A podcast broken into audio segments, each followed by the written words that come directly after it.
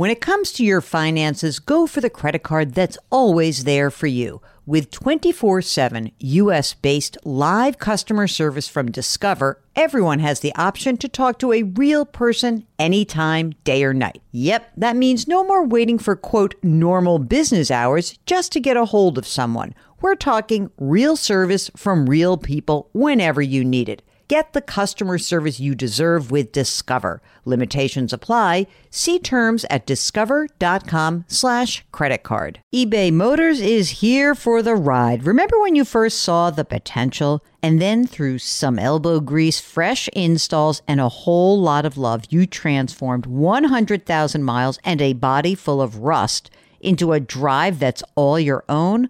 Look to your left, look to your right. It's official. No one's got a ride like this. There's nothing else that sounds like, feels like, or looks like the set of wheels in your garage. With over 122 million parts, you can make sure your number one ride or die stays running smoothly, so there's no limit to how far you can take it. Brake kits, turbochargers, engines, exhaust kits, roof racks, LED headlights, bumpers, whatever your baby needs, eBay Motors has it. And with eBay Guaranteed Fit, it's guaranteed to fit your ride the first time, every time, or your money back. Plus, at these prices, well, you're burning rubber, not cash. Keep your ride or die alive at ebaymotors.com. Eligible items only, exclusions apply. Welcome to the Jill on Money podcast. It is Saturday, June 19th or Juneteenth. I would like to remind everybody to use this opportunity to maybe do a little bit of exploration of what Juneteenth really means. Really instructive for those of us who maybe didn't grow up knowing about this and the significance of it. So do that. That would make you feel better. Today on the pod, we have a great guest today and tomorrow, actually we have friend of the pod, Diane Swonk. She is the chief economist from Grant Thornton. Now, Diane is so helpful because she is going to conduct our economic boot camp this weekend. We're almost halfway through the year, so time to get going. We're going to start with the overall economy and discuss the labor market. And tomorrow we get to cover housing and inflation. So here's the first part of our interview with Diane Swonk. We're talking to you. It's almost half the year over. I cannot believe it. I know. And I think that the the economy feels like it's kind of humming right now. So tell us big picture. Let's start with first is the economy doing as well as it sort of feels for most of us out in the universe? You know, it's it's truly spectacular. I mean, I you know, we're going to see growth you know, north of 7% in 2021. That's the strongest growth rate since 1984. And if you get a couple tenths more, could be the strongest within striking distance of 70 years. Stunning. After the worst year since the Great Depression, caveat. But you know, this is amazing. We got, you know, we we have our ability to maybe crawl ourselves out of this and we need to. Yeah. And when we talk about the economy humming like this, there has never been this period where the entire economy was shut down. I don't even know. Are there records from the the great influenza from you know? I mean, a lot of people try to compare you know the Roaring Twenties to this, and that's really not a good comparison. There's a lot of other things going on, so we don't have a good benchmark. I mean, the closest thing is like coming home from war you know mm-hmm. and that's why again the strongest growth in nearly 70 years after you know millions of soldiers returned back from home and we got things going again but it took a little while to do that and it really is stunning i mean this is you know the idea that you know we can get vaccinated and reopen it's not as high as we'd like on the vaccination rates, and we're still worried about some regional rolling outbreaks with you know the new Delta variant and things like that. A pandemic anywhere is a pandemic everywhere. We all should be humbled by that. Mm. So you know this is that's a that's I you have a lot of humility over you know all my decades as a forecaster. It's um, hubris does not serve you well. We are in uncharted waters, but right now, it's you know we've we've got some tailwind, and that's just something spectacular to embrace. All right, let's go to the next big category when we talk to smarty pants economists like you, and that is the labor market, which is weird right now. Let's Yeah. be clear. It is Yeah. weird. So, a couple of things that I want you to comment on. First of all, does it matter if weekly claims go up one week versus going down in a straight line? Does it really matter or not? Well, it's a bit noisy, and yeah, this it was interesting because these claims, um, three states alone more than accounted for all the increase. It wasn't broad based, you know, increases across the country saying, "Oh my God, we're all laying off workers again." You had Pennsylvania, California, and Kentucky in that order, and Mhm. Pennsylvania alone was about sixty percent of Mhm. the increase alone. And so you wonder if something, you know, sometimes you get these bumps from one state or a couple states in a, in a week, and so it's not the best of news. You know, I'd like to have seen it decline, and you're still running about double what you were pre-pandemic, and you'd like to see those sliding right in, but they become a pretty noisy statistic, and it's weekly, and they get revised a lot. Right. So we don't know. Okay, now let's go to the bigger one the monthly claims. Now, for the last two months, we've had, you know, hundreds of thousands of jobs that were created, and that seemed to disappoint many people. Yep. Should we be disappointed by that level of job creation? Well, given, you know, we are 6.7 million or 7.6 million, there's my dyslexia in there, you know, my dyslexia, 7.6 million in the hole still from February 2020. Yeah, we should be disappointed in that, you know, what happened was this pandemic, you know, wasn't a V. I mean, everyone's telling me it's a V now. And I'm like, uh, do you know when it started? It was way back in, you know, February 2020 was the peak of the last tr- uh, last expansion, and we had some really horrible months, and then we came back really quickly because in May and June a year ago, all those workers that were laid off that got called back, they were still attached to their employers, and so it was easy for them to come back. So we got millions of jobs back in a month, and you know, we were really hoping we could get there wouldn't be a speed limit on what we could get in terms of employment gains as we regained momentum. We almost lost it again. Remember, December went negative. Yes. Almost went double dip there Yep. for a bit, which Europe did do. And so, you know, the good news is we're gaining. The disappointment is we're still so many in the hole, and we would have liked to have seen it a faster recouping of the jobs lost. And it's just harder when there's people that are no longer attached to their previous employer. People have, you know, we actually, it's sort of a myth that everyone's moved out of cities. What actually has happened is, you know, the low mortgage rates accelerated millennials who wanted to buy houses outside of cities. But what we lost during the pandemic was the in migration that we usually see from young people coming to go to school in the cities, foreign students coming to go to school in the cities. Those were major drag in terms of absorbing space in our cities, uh, major urban areas over the last year. And, you know, it's really important because, you know, people aren't in the same places as the jobs are. Mobility is a problem. You've got a lot of people out in rural areas now that can't get to the jobs. You Mm. know, it costs a lot more. You know, you want to go buy a used car right now, pretty expensive. The insurance on it also gone up a lot over the last year. And then you got to fill it with gas. And so then you add, you know, a couple other layers onto all this issue of, you know, we still got childcare, you know, until the schools are fully open in the fall, you're not going to have a lot of the women that dropped out be able to come back. These were lowest wage women that dropped out because they just couldn't have their kids online at the same time that they are dealing with this. But also, I think it's important to sort of look at, you know, we have this fear. We're paying hazard pay to frontline workers that are putting their lives in their own hands, asking people to mask up. And that's a difficult issue. This is a very different. We saw a record number of baby boomers over the age of 65 with a high school degree or less.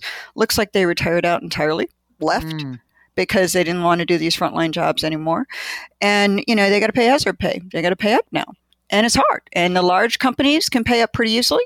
You know, it's really hard for those smaller businesses to compete.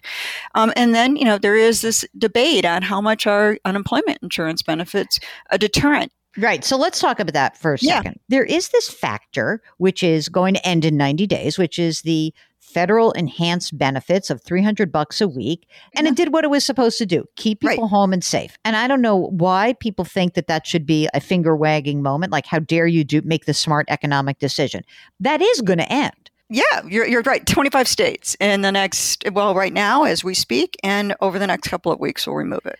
do you think that a good chunk of those people will come back into the labor force pretty quickly Some part of them Well, Mhm. and the Mhm. question is, you know, how will employers cast their net to lure workers who have gotten sort of, you know, those workers that did sort of retire out early or retired out in their 60s over 65, where the big surge was, and those baby boomers with a high school degree or less?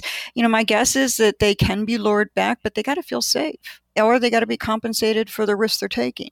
Right. And, you know, I think, you know, what's interesting about this, and I hear other, you know, I, I remember Steve Jobs being quoted once about Silicon Valley that they had this, you know, agreement, non compete clauses, you know, we don't take my workers. You know, Right. there are workers. Well, actually, the workers, that, that means they don't have any bargaining power. And this is the first time, and I can't, since the late 1990s, that workers have had any say. You know, hallelujah. I mean, you know, that they actually have a little wiggle room to say, mm, not so quick. And so, you know, this is really important is that consumers are spending really rapidly and they all want to get out and have an experience and be able to experience each other, hug each other. And on the flip side of it, businesses are trying to ramp up and they're doing it all faster than workers are able to get matched up to them. And so there's friction there. I call it heat on reentry. You know, there's friction. When we hear this term labor shortage, is it real or not? Like, how am I supposed to take that term in? If you go and Google search, by the way, it's a massively searched upon term. So, Yeah. ha- what do you think? Well, you know, labor shortage, if you actually look at um, things like leisure and hospitality, and we say we've got record job openings right now. Well, yes, we do, but leisure and hospitality, they got about 1.6 million or so, 1.5 million job openings right now. Yet we lost 2.6 million jobs. Mm, Clearly, we're missing something. yeah.